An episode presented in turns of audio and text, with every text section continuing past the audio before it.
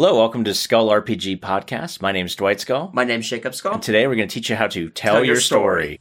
So, we touched about in an earlier video of a thing called a lexicon. I think we should actually talk about what more of that is and how it actually helps you create your world. Yeah, uh, so Lexicon is a game within a game that I first heard about from Kenneth Hite, um, who has another podcast which I highly recommend called Ken and Robin Talk About Stuff. Uh, they are Ken and Robin are two game, uh, well, game publishers really, and they create a lot of games. So Yeah. really enjoy their stuff. Uh, what you might be aware of would be like Mutant City Blues, Night's Black Agents. Um, Pelgrane Press is their publishing company. Anyway, he didn't come up with the concept either. He just told me about it. And I can't remember who did come up with the concept. If you want, we'll actually have a, a link to the whole thing on our resources page. So go to skullrpg.com and click on resources at the top. Now, how to run a lexicon game is actually pretty simple. Um, how we do it is a little modified version. So I'm just going to talk about how we do it. And if you want the full rules, go to the website.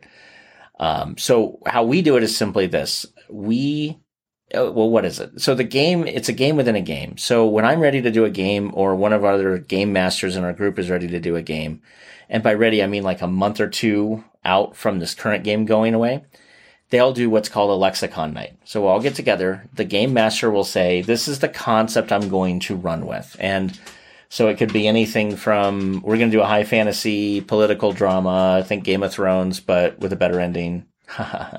or we're going to do like a Shadowrun type of game in the future. It's going to be all high centric. We're going to be in Germany. Okay, great. It's just some sort of enough of an information for us to go, got it. Mm-hmm. Um, we're going to do a psionic game with Jack the Ripper. Cool. That's all I need to know. That's, Yep. So then what, what Two happens? to three lines of what you're thinking. Exactly.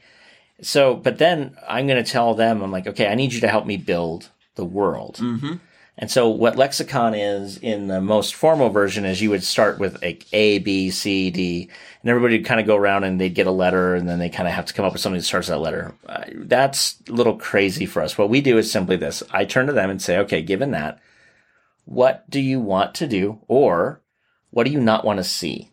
And so this Yes. gives our players the ability to actually input into the game, and more importantly, specifically if we're going to have horror esque elements, to say, look, I don't want torture, I don't want, you know, I don't want, um, you know, they. I'm not going to even say what I don't want because I don't want this thing to go bad. But there are a lot of elements that some people have problems with, and so if you're new to a gaming group, this or you have a new player, this allows that person to kind of say, I don't want to do that. Yep. And then the game master can be like, that's fine. I won't incorporate those elements in because you have a strong reaction against it. Mm-hmm. Now, the advantage of it, as you know, Jacob, is it allows you to say things like, I really hate having dragons in every stupid game we play. Yeah. I don't want them. And so the idea here is that lexicon, each of the players in the game, which is everybody for the most part, is except for the GM. I mean, the game master, the storyteller is kind of taking notes this whole time and kind of asking probing questions. But the idea is that everybody around the table is a scholar and they are right in as far as they know. Mm-hmm. So what that means is if somebody wants dragons and if somebody says that dragons don't exist, it's now this fun thing of you have two conflicting scholars. So maybe dragons do exist, maybe they don't. Maybe dragons died out and there's only a handful left that are in slumber. Right. As the GM, it's at your discretion on how you integrate your player's feedback. Yeah, and I would say if somebody has a visceral negative reaction to having dragons, like somebody's like, I hate having dragons, and someone's like, I really love dragons, I'd be like, okay, we need to have a chat about this Yes. because, come on, or, or, change. or if it's somebody who's like a known arachnophobe that freaks out with just the talk of spiders, you shouldn't incorporate spiders. oh, so don't do the Arania thing like we did in the last couple podcasts. No, know your party. If somebody's going to literally get visibly frustrated and angry at you mentioning that this is in here, don't do it.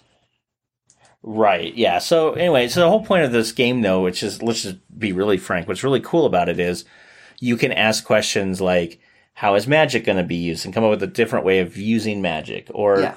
how is I mean, because a lot of like the dragons versus no one really cares a lot. One one of the examples that we had was in our uh, Shadowrun type concept, which Shadowrun is like uh, 2012 happened and now you have high tech with magic and dragons and all that stuff.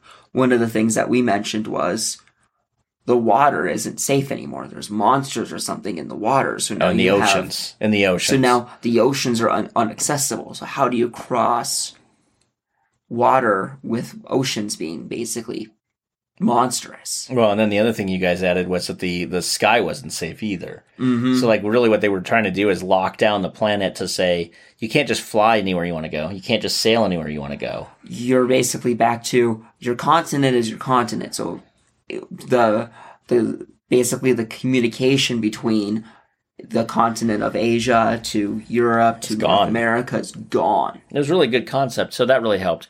Um, also knowing kind of what kind of like when we did a sci-fi game, how technology works, what level of technology, or when we're doing a fantasy game, we talk about are we are we like in the high period? Are we like in the Stone Ages after a high period? Mhm. Are we the Stone Ages before a high period? How are we per- building? How per, uh, how many people have psionics? How many people have magic? Yeah. How do those work?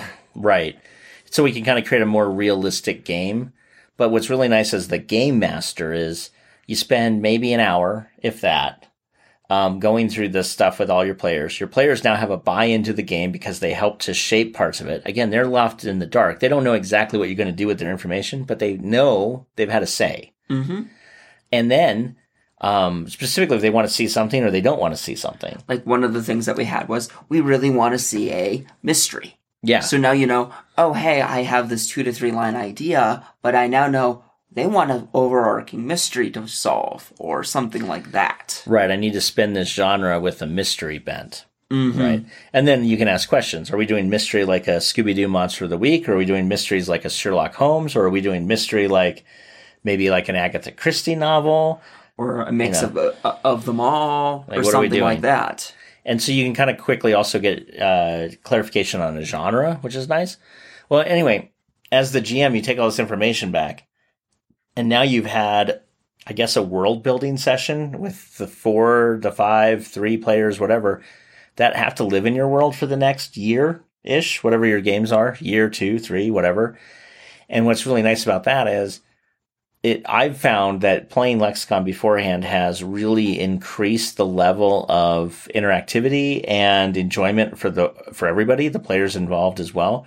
And they're already more likely to not just play on their phones. hmm Because they have an involvement. And if something's not going right, they are also more likely to pull me aside and say, "Hey, this isn't working." Mhm. And we can start to fix it as a group. yes. Or if it's like me that's causing the problem, like it's just not as engaging as it could be, and they have some ideas, then I can start incorporating that like the next session. Yeah. So- And it's also this nice thing of they're helping you with your imagination because as one person you can only think of so many things. And Exactly. Having different you. views helps you figure out. Oh, yeah. And I can't tell you how many times you guys have come up with some really cool stuff. Or when our, our other GM is playing, and, you know, I've given him information where it's just like, oh, wow, that's groundbreaking. Never even thought of that. And the next thing you know, you're playing a game that's like half theirs, half yours, with a little sprinkling of other people's thoughts, at least to say, I don't want to do this.